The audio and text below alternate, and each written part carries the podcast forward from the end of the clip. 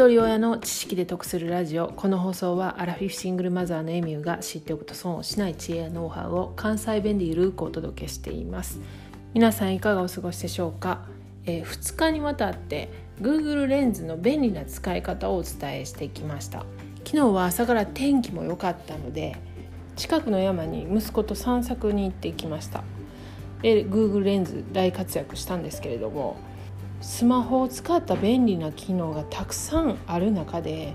やっぱりどうしても足を引っ張ってるのが老眼なんですよね。私はもう本当に老眼がひどくて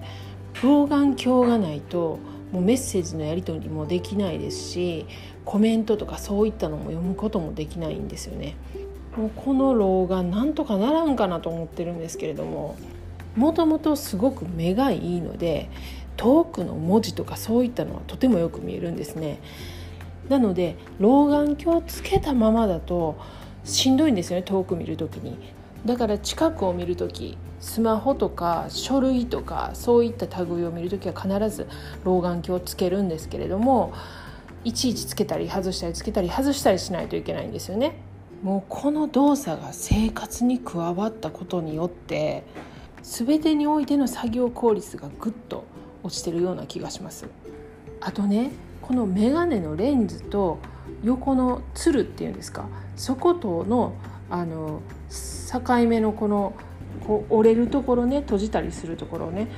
そこにね髪の毛が引っかかってもうねこのね老眼鏡かけてからかれこれ絶対500本は髪の毛抜けてると思うんですよ。なんで髪の毛抜けるか言うたらね老眼鏡してまあ字見たりとかしてるでしょ。でその後もう老眼鏡不要になったからって言って頭の上にねこう乗せるんですよね。あのサングラスをこう乗せるようにね。でいつでも老眼鏡使えるように家の中ではそういうスタイルで過ごしてるんですけれどもそれをもうつけたり外したりつけたり外したりしてる間に髪の毛引っかかってるんですよね。それで抜けるんですけど抜ける時やっぱ痛いんですよ。それプラス年々ね髪の毛薄くなってきてるからもうその抜けたっていう一本でも抜けてしまったっていうことに関してもイラッとするんですよね。でこれだいぶねストレスになってるからちょっとそろそろねあの首からかけるパターンのやつ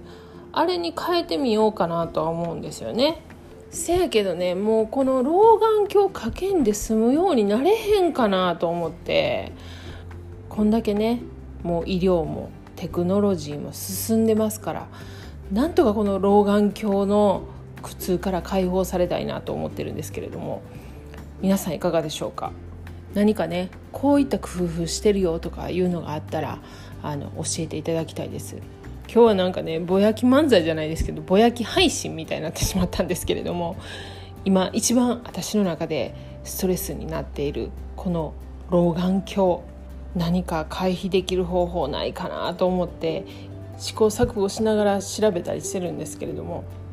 葉月ルーペ以外でね何かいいアイデアありましたらコメント欄にお待ちしております。では最後までお聴きいただきありがとうございました。今日も笑顔で。